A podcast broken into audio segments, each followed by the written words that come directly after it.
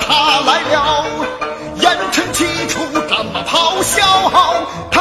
来了，他来了，他来了，他来了，他带着赶鹅走来了。日东山摇。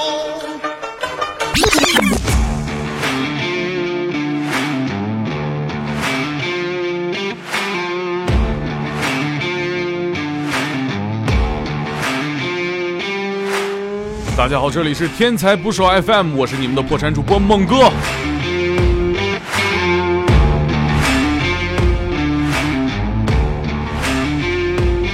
今天是我们和赵敢鹅聊天的下集。上回书说到，赵敢鹅作为一名刑警，每天除了死尸就是死囚，所以呢，我我们这一期啊，说一些轻松一点儿的。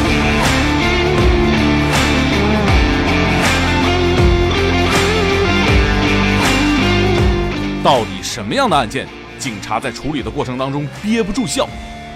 好，马上开始。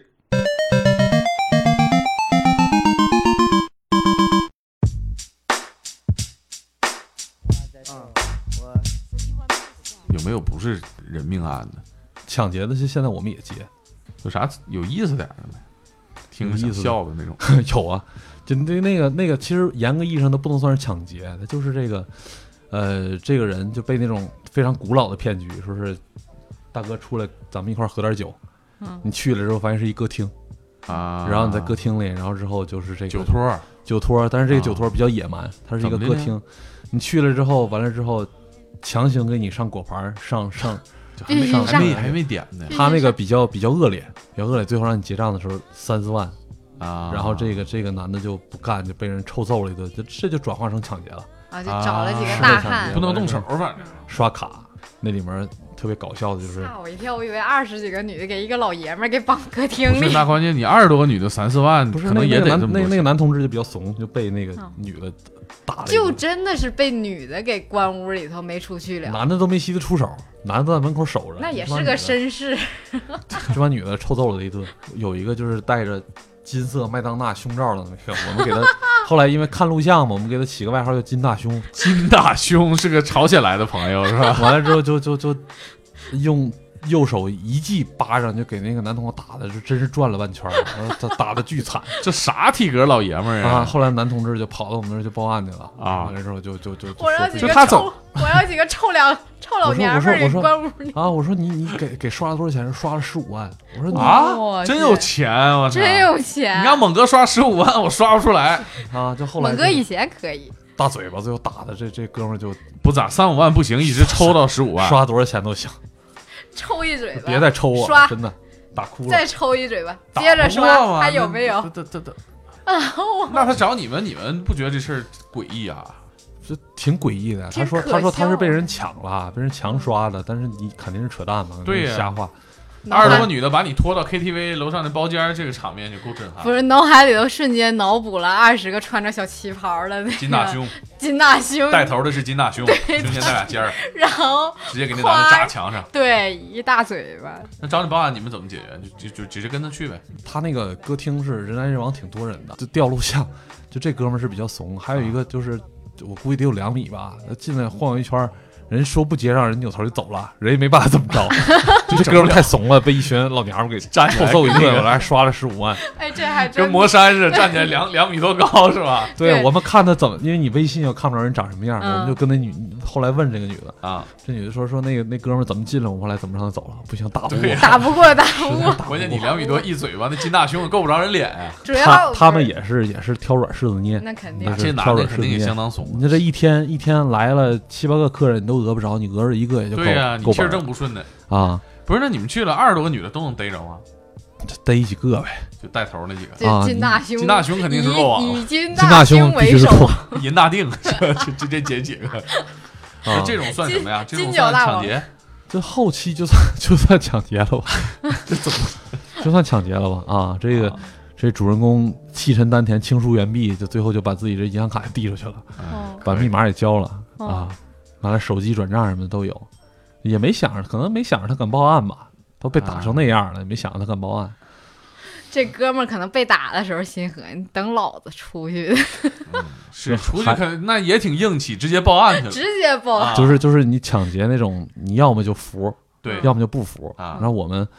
接触还有那种就是这个抢劫犯一饿会得儿服一会儿不服不，是已经饿到奄奄一息，有人跟这个拿着一个刀还跟女同志搏斗了半天。那女同志说是她过来拿刀抵我，我推她一把，一看哎没多大劲儿啊，他俩就抢哎刀呀抢了半天。 是那个大力哥吗？后来后来后来这个这个这个他那女同志包掉地上了，那那啊刀已经快被快被抢走了。我说再再这现场再持续一会儿，那男同志就要被这女同志给抢反。抢了，那个那个哥们儿是从通州啊，坐地铁过来，已经饿了三天三夜了。哎呦不我是天，就就还有要钱再坐就要地铁，抢一次，就是等于是饿的精疲力不尽。是他为什么穿越大半个城市来抢他？就是他以前在这儿挑这熟地儿嘛，他以前在这儿打工，啊，哦对这一块环境比较熟悉。就合计人我一抢了跑好跑是吧？对啊对啊，完了之后就在这儿抢嘛，就在万这儿万没想到，啊。那女同对啊志说：“哎，感觉劲儿没多大呀，对啊然后可以拿刀搏一顶下上没多大，可以可以可以咳一下。”可以可以，就跟这个跟这男同志这势均力敌，两个人还抢刀呢。你想想，我后来在想他是没有才艺， 他后有来才艺，他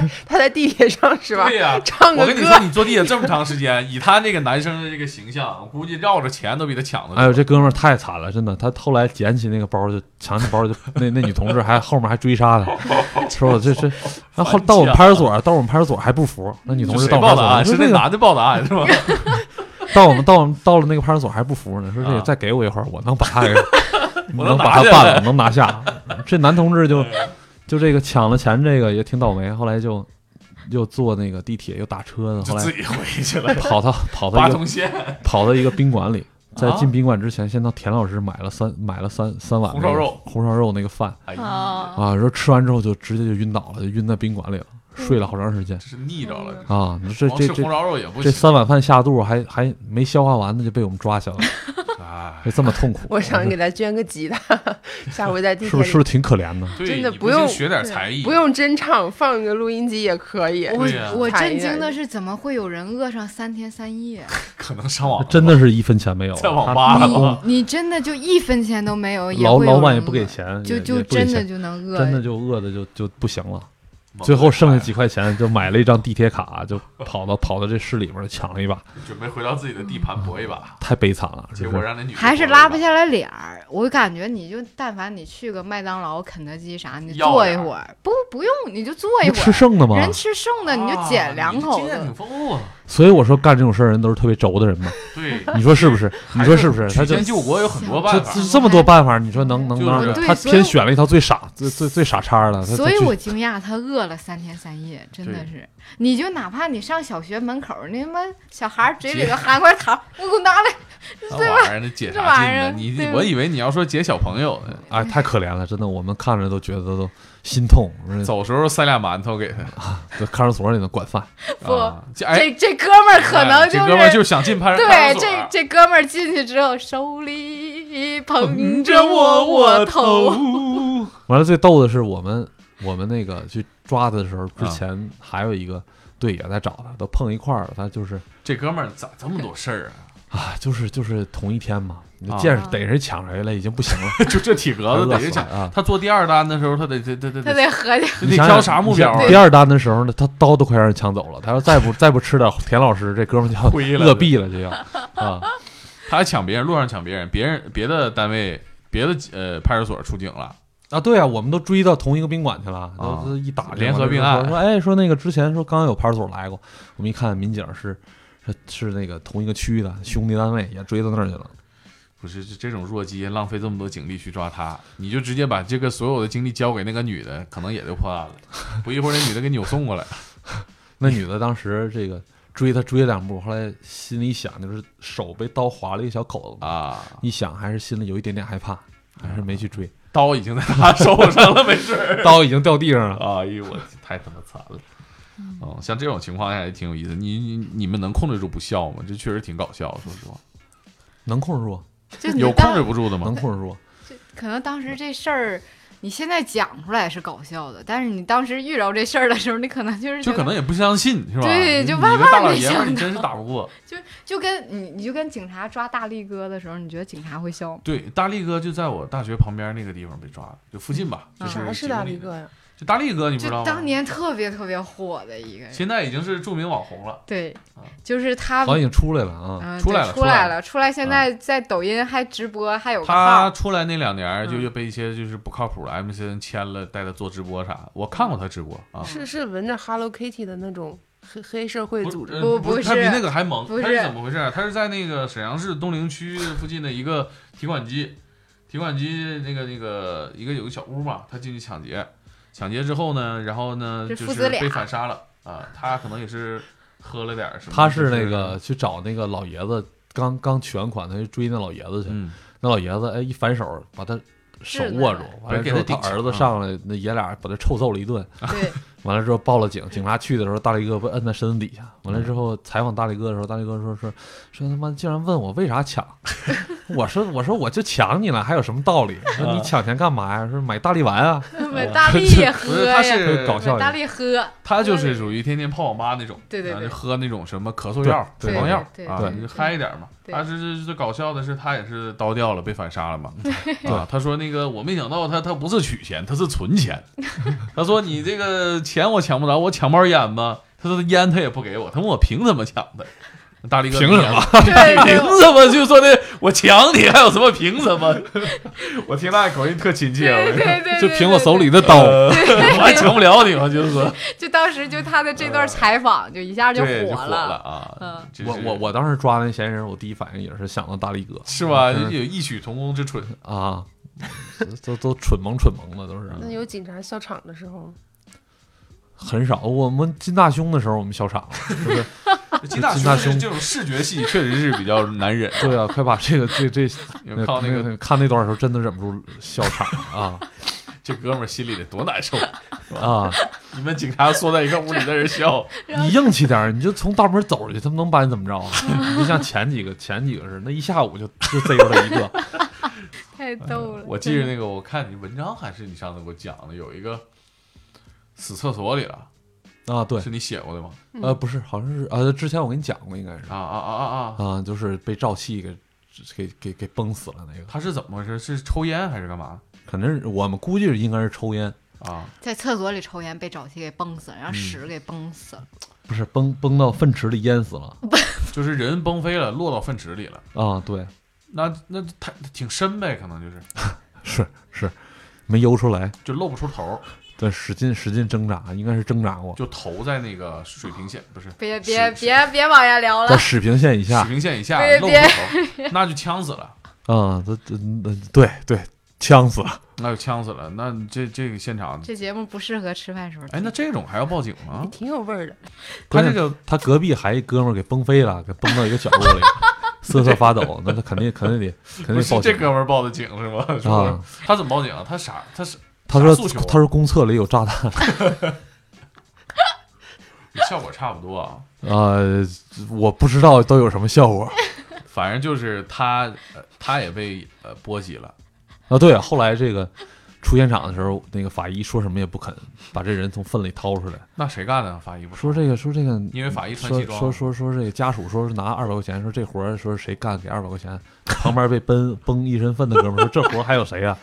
那就我上吧，这正好这都这样了，法医还能挑活 吗？法医也是人，你也不能这不就是工对作 吗？法法医是也工想，作，这这这这也没有很少碰尸体是这样的法医也怕下班进不了家门啊。啊。法医也怕游不出来，那那哥们儿就是，那他就是，反正已经是这个情况了，那就是他把尸体捞上来了。对，嗯对，最后给捞上来，捞上之后去去等到那个给安排了一个澡堂子，等到澡堂子哦客人全出来之后，他脱光了衣服，在二百米以外脱光了衣服，完了走去洗了个澡。那这他这一条荣耀之路也够辣眼睛的，人澡堂子牺牲也比较大呀。 你这二百块钱都得花了吧？牺牲了一池子水，是吧可不呗嗯啊，也行，这一天过得也算挺充实那。他是回家可就难交代了，反正反回正家的时奇候葩他的事得儿很多。跟应该能跟他媳妇儿说，媳妇儿，我今天当了一回英雄，我发现你成功救下一个尸体是吧？ 我发现厕所有炸弹，我还报了警。那后来怎么处理了？这事儿算是这这这这这种算就什像么事儿非非正常死亡呗，最后就只能是按治安件就处理了。啊！哎，嗯没我什突么然想到一个问题啊，就是他那他这个情况， 厕所崩坏这钱谁出啊？因为这也不是什么我认为没有人需要为这样的事情负责。啊，我这觉个得现在大应家该都挺无友辜情的的提醒一下观众、啊听众朋友们，上厕所的时候不要瞎抽烟，对 那，现在应该没有那种旱厕了，我觉得。一有不有小有心有有有有有，一不小心有容易被崩飞。嗯有他那时候不老有这种笑话吗？说是那个有女同志睡不着也报警，啊，但是因为他当时那个出警系统是你只要报警就得出警。嗯，这么严格吗？对啊，那女同志说睡不着，说家里有鬼，然后民警就给指挥处回一个，说是那个民警说拿着警棍在现场进行了驱魔，驱魔之后完了，女同志说是让女同志放心，完了就回来了。女同志表示确实踏实多了， 屋里的鬼少了。对啊，你这这种有警必出本身就是对警力的浪费。你说这确实个不容易，说说这个原来说这个有句话就有困难找警察，你其实这话，它它是好话，但不见得有道理嗯，尤啊其。在中国人口基数这么大的国家，对，对你这个你你这一个辖区里说这个有人天天晚上报案说别人都睡都都睡得着，就他睡不着，你天天去他那 儿转悠一圈儿也是浪费警力嘛。太杂了，你们就接着火。对嗯对，他他跟你打交道的都是一些。呃，相对神经比较敏感的事儿比较多的那种人，那你岂不是每天工作当中接触的负能量特别多？啊我觉得，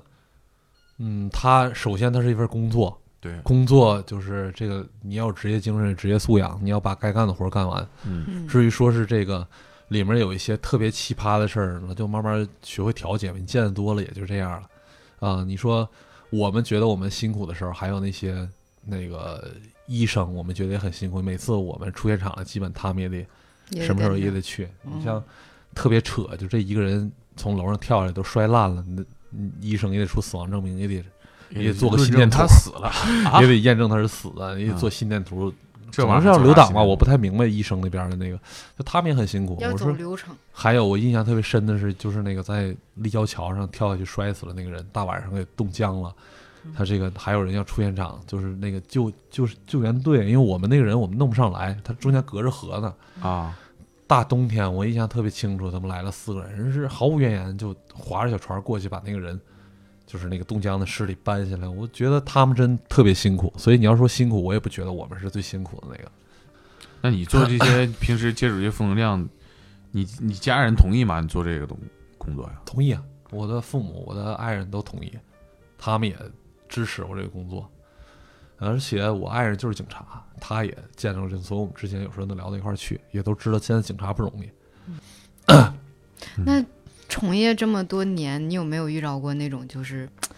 就是很扎心的那种案件？就有很多，比如说这个人他是被逼无奈去杀人，就好好多这种案件，比如说，嗯、自己的切身利益受到了这种损害，然后他实在想不出来别的招儿了，然后就很可怜的这种人。然后逼不得已去杀了人，有没有让你们觉得就是特别惋惜的这种？呃，不是人杀人不会因为逼不得已，一定是自己想不开，嗯是没有逼不得已杀人的这一说，说是逼上梁山了，那也是正当防卫，那是陆虞侯先要杀他，这种肯定都不算是。就我见过的杀人，没有可以完全原谅的那种。你像，你像从杀人者角度倒没有让我特别扎心的，特别扎心就是那种吸了毒的，完了之后说把父母都弄死了，死他爸死之前还告诉他存折在哪儿，告诉他往哪儿跑。啊，这哦种让我觉得特别扎心。那个儿子自己取了钱之后，也没买毒品，也觉得自己不是人，就来公安局自首了。他把他爸他妈杀了，啊，对他爸死之前还把那个存折在哪儿告诉他，他去拿着存折，他到银行取钱，他觉得自己不是人，完事儿就来了。他他他他控制不了自个儿，他就说他自己控制不了自己。他来自首，我觉得他还是有悔过之之心，但是毒瘾上来的时候呢，就是六亲不认，就是那么一个状态。所以我觉得他这个是他杀人倒不是是，谁逼的他，但是他肯定是控制不了了，控制不了自己了。而且他爸爸的举动是让人觉得最扎心的对啊，让他赶紧跑。啊。就是知道他儿子这个状态，然后而且是知道儿自己嗯最亲后一儿子，刻也，他对主要他接受了这件事情，这这嗯是让人很扎心的。确啊实是，所以我们觉得这个这个这种就是让我们觉得特别惋惜。嗯，那一念之差嘛，对，嗯那一念之差，很多事儿就无无法无法逆转了。嗯嗯，，就这种比较多，那都是一时冲动。你说有什么事儿？就现在生活中啊，嗯有什么事儿是你真的就解不开的事儿？就是像《水浒传》里说给你逼上梁山那种有吗？那很少。嗯就杀人的有情有可原的，但没有完全可以原谅的。呃嗯啊、当然说你说那种说是那个孩子就是弱智，父父亲照顾不了，是吧？孩子掐死了，不是之前有这种案子吗？嗯，就之前有这种案子，就说那个其实判的很轻，你最后看他的判决，其实他判的很轻。这个这个这个呃，法理之内也有情理。就你这么一个情况，这老人说我照顾不了他，早晚是死。我说不如让他先死，然后他是省得也以后被人欺负。他真的是这么想的，要不然他也不会照顾他那么多年，说照顾到自己已经发现自己也得了呃这个绝症了，说是不行了，说把这个孩子弄死。这种这种就是就是他其实最后判的也很轻，但是他那个悲剧也是也是你谁谁也解决不了，法律也没有办法。那给他判五年，我估计这老人觉得我还不如死了呢，可能是这么想的啊、这老人可能也合计了，我也反正也得绝症了，我孩子也没人照顾，你们照顾对啊，就是就是最后就就出现这么一种挺挺悲惨的这么一个局面啊、但这是家庭社会惨剧，它不是法律的那么一个惨剧。嗯，法律能解决的也是有限度的，法律也不是万能的。法律第一，法律不是真相，法律有可能会把真杀人的人放走，因为证据不足，也有可能这个这个这个，甚至之前会有冤案，但现在会很少很少很少的，都是没证据都都会放走。但是法律不是万能的，它只是在一个框架之内能解决的问题，它给你解决了啊、所以迷信什么东西都不对。你要说这东西，你说在网上很多热议的，很多键盘侠觉得这个东西，他们觉得应该是什么什么样。法律它它在它框架内，它只能解到这一步，它就是解决不了，你也没办法。你说你说那十三岁那个小孩杀人那个，那你说怎么办？嗯，大家伙儿都觉得他罪该万死，那你说怎么办？这个民警警察已经在这可以操作的范围内，已经给他最重处罚了。你说他放出来再杀人也好，或怎么着，那法律就是法律。嗯，你说你说这个东西难道要酌情吗？说是看这个人认知能力怎么样，完了之后这个不看年龄，是不给他画一条线儿，说是以后不看是不是满十六岁了，说只要这人杀人恶劣就判死刑，那这里面又会出现多少冤案呢？嗯，那它它更多的是一个你法律之外解决不了的这么一个事儿，社会惨剧。那这种东西一旦发生了，那那那能怎么办？嗯是吧？就是就是这么一个思路。他转型期还得接受很多这样的冲击，很多这个呃，你无法判定该怎么做的时候，你看现在网上就是就是可能是我国文化价值观现在有点乱，嗯，比如，比如说有些人拿西方的这个文化价值观说事儿，嗯你中国的土壤就生长生长不出来那样的价值观，你非要拿那边的价值观来衡量咱们。嗯还有一些学者觉得应该是怎么怎么样，还有一些这个这个这个这个这个老百姓觉得什么样。其实大家在网上吵个不停，都没有一个标准答案的。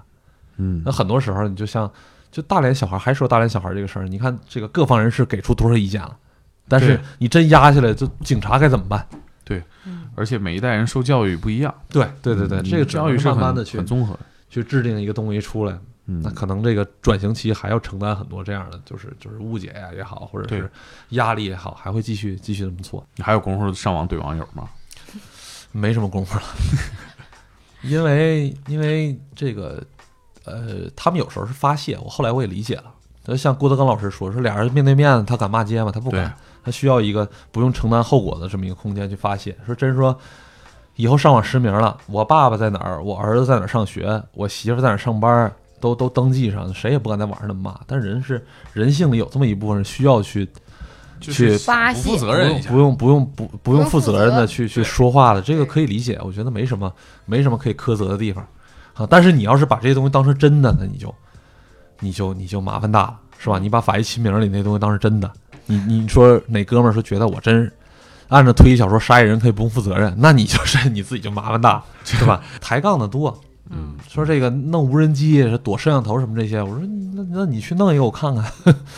是吧？呃，能接触到的真实的刑警或者是警察给出来的这些处理方法少，无是非他们接触到的也都是就是网络上给的那些什么网剧啊、电影啊，对这些对对嗯东对西，，看这些东西，其实有时候我觉得 对警察压力挺大的。嗯看了《法医秦明》，包括看了那些东西，觉得你们警察这案子凭什么不破？我手机偷了，你们怎么怎么着是吧？按照那个心累最低多少多少级什么什么方法，你一看就是谁谁谁干的是吧？ 这这个我们 就没法解。而且人家讲话呢，人外国人自行车丢了能找着啊？你怎么不给我找 啊？对吧？嗯就是那你有没有喜欢的这种刑侦题材的剧有大多数都是美剧，实话实说，啊？嗯因为呃侦探啊，侦我也探那特个别事儿喜挺玄乎的，但是对警对察的刻画，我觉得挺真实的是啊因为他警察里面的生活讲的也比较多，啊，会有软弱，会有对这个迷茫，疑惑，他也啊对自己做这件事儿他存疑，也会有想想这个不顾一切去去发泄的这种时候。对这是一个人的一个形象。而且侦探第一季、第三季其实都有阶段性把这个案子阶段性放弃的这么一个过程。对对，嗯国产剧里老是不把警察刻画成人，老刻画成神，神这个就就让大家伙儿觉得压力很大。嗯你说这个这个包括《破冰行动》里这个啊警察、是吧？这个这个就都那种情况了，还要保持自己一个警察身份是吧？这人家拿枪指着他爸，嗯他也拿枪指着嫌疑人的爸，两边儿就， 然后还要说那些话，说这个刘我邦代项羽是吧？我我代表正义，我代表什么？这个你就是错的。我觉得这警察，这不是警察，人都不会这么说话的。嗯我就是看着这些东西，我就想笑 啊。你像侦还是有点探里面，扯。侦探里边那种审讯，你们也是这种吗？九就是步法嘛，什么法？九步法我看老酷了，就马修麦康纳的审讯，啊，他没有什么特别神奇的东西，就是给台阶下嘛，啊嗯先给你施压，完了之后再说你这么做是你有你的理由，嗯完了之后这个给你解去这个心理防备，最后你去承认这个事儿。但我跟你说，这个这套东西我不知道是文化水土不服还是啊怎么着，在在国内我也使用过，没什么太大 效果。这个小偷他他他不承认，死他也不承认 啊中国人不讲这个，啊有看多就是警察软了以后 哦我我要就硬气我不就那不你认们识了咋审的？你对们呀你你惯用的、管用的，管用的，你爱说不说呀？杀人杀人犯你爱说不说？反正有证据了，有证据，你你说不说都无所谓啊。嗯我没必要跟你较这个劲，说你非得说实话了怎么着？你不说实话，你判你判的更狠，我就把这话啊跟你说清楚。就没有这种美国那种你认不认罪，他判罚完全不一样的那种。杀人犯百分之八九十都会撂，杀人的案子是所有案子里最好破的。他他他那种情况下留下的证据是最 多的。那这个时候是不是法医秦明老师要登场了？对对，这就是说到那个，说到那个影视作品，就是啊张若昀该登场对了，啊对对穿着西装，看我来吧。对戴着小他他手他有帕时候是那种戏剧性的安排，嗯戏剧性的安排完了之后总说这个通过一个伤口，啊，通过一个勒痕嗯去去判断一个案件，这个人嫌疑人是左撇子、右撇子，包括是这个就就就当然秦明老师写是没有问题，我跟秦明老师也认识，啊就是他写是没有问题戏剧性的东西嘛，嗯嗯但是主要是有些庸人，他们真的就觉得自己看着这东西就会破案了。啊，完了之后就，就比如说之前我写过一个案子，那个案子特别真实，就是这个女孩是先被掐死了啊，先被那个灌篮棉药掐死了，完了之后又伪造了一个现场，是把她脖子勒到那个勒的勒到那围绕个，当时当时上吊法医真的没鉴定出来。完了之后，就各种各样的键盘侠就开始敲键盘了，说这个啊，根据法医秦明老师那个写的故事里第几章第几章，这个勒痕跟这个自主自主勒死上吊死亡跟这个被掐死有明显的区别，这个伤口是什么什么样的，是吧？这个这个尸体摆放是什么什么样的，而舌骨啊，这个骨折是什么样？我跟你说，你说那些都没有错，但是它是一个综合因素。什么叫综合因素呢？我这么跟你说，就你你你你这个身体有一项有有一个病，你拍了一个 B 超，你在协和医院在天坛医院，很可能两个大夫给你看结果都是不一样的。你凭什么要求法医就看到这一个伤口，他就一定能判断出是怎么回事儿了？这里面影响的因素太多了。你比如说空气的湿度、环境，这个人本身的体质，是吧？他他可能本身先天就贫血，这个血色比较不明显，那个伤口呈呈现什么样，谁能够凭通过这个书上看几句话就去判断这个这个这个这个伤口是什么样的？那都是扯淡。你难道这个看了这个 看了这个大夫，你看了这个那个那个有特别出名的美剧，就是那个大夫的那个美剧叫什么来着？什么什么急诊室的故事还叫什么？急诊室你看了那个故事，难道你就能是一个好医生吗？这怎么都跑到警察这这儿来指手画脚了？都说警察这不对那不对，好骗，都觉得自己懂。你能你能看了那东西，你就觉得这个你看了摔跤手摔跤，你觉得你就会摔跤了吗？看完摔跤吧爸爸，你就都学会了，这都是胡说八道。所以就是那个法医是真的没鉴定出来，因为因为你你客观上就是你得允许人是出错的，那个法医当时就是没鉴定出来，这才是真实的生活，而不是这个齐明老师那些东西。当然他是通过前面的故事，他把人抓到了，问完之后把这个事儿确定之后。推断出来是一反怎么一推个的情况，是反推出来，他不是说是真的，就是法医去看了一眼伤口就知道案件是什么样了。嗯你再说一个特别明显的一个例子，就是说这个呃，当时死人是是这个动脉是不会再喷血了。嗯嗯嗯那个不是有一个冤案，就是我不说是哪儿的了，就是有一个有一个人他就是翻翻动一下尸体，第一个到现场的嘛，嗯那个尸体是被啊砍死的，啊啊！嗯脖子上有开放性伤口，嗯完了之后就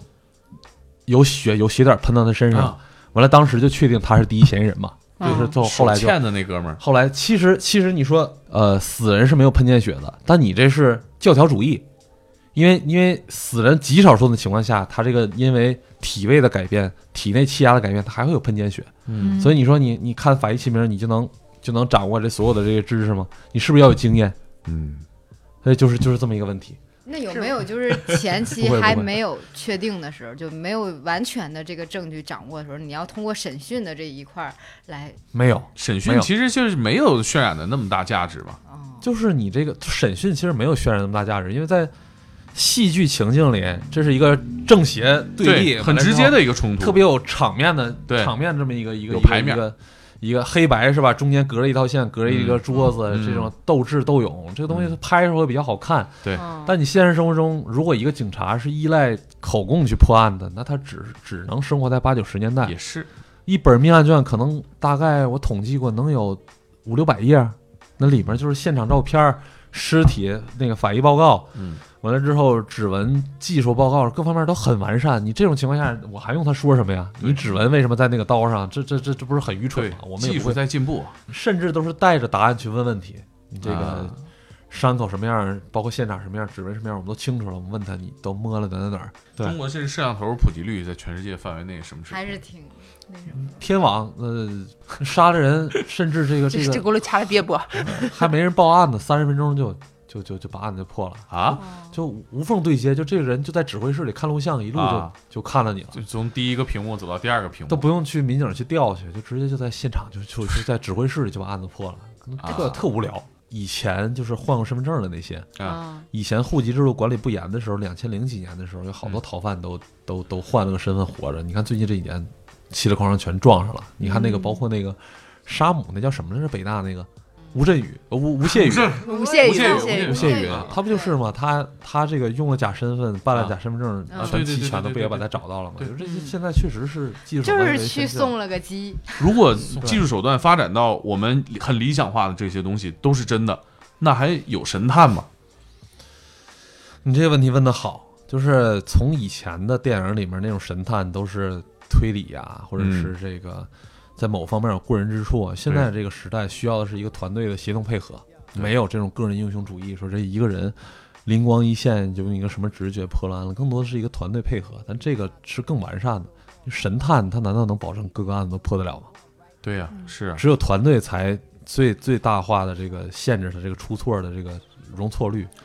所以就是现在这个时代，什么都讲究工业化，都讲究团队。所以我我觉得这是好事儿。对，就是说这这个素材没那么可能没那么多了，是吧？电影素材没那么多了，但是它它但是它破案率一直在节节上升。你如果搁现在的话，你杀人回忆那那些事儿，就其实没那么哦，难解这决了、边现在有点情况，这边啊单位来电话了，我得赶紧走啊。啊，嗯行有行事行儿行啊行，那那那你这事儿比较重要，你你嗯你先忙着。行那行什，么，这今儿这节目先到这儿啊，我们送一送，送一送啊，走了走了走了走了，哦这么随意啊？ 你这事儿重要啊，这这玩意儿这这必须得随意。谁知道这个前两天还好好的呢，今天都啊，特别诡异。呃，我还是就着音乐说吧。那什么，赵敢娥同志啊，火速回到了他的工作岗位上。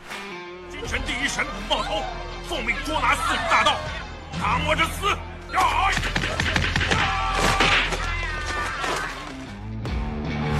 但是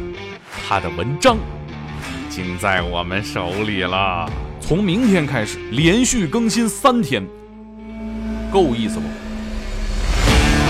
以上就是我们天才捕手 FM 前两集的内容。如果没有人给猛哥带坏了的情况下，猛哥是不会拖更的，所以我近期要离徐浪远点儿，是不？好，那咱们下周见。两个怎么够？我要二十个，我全都要。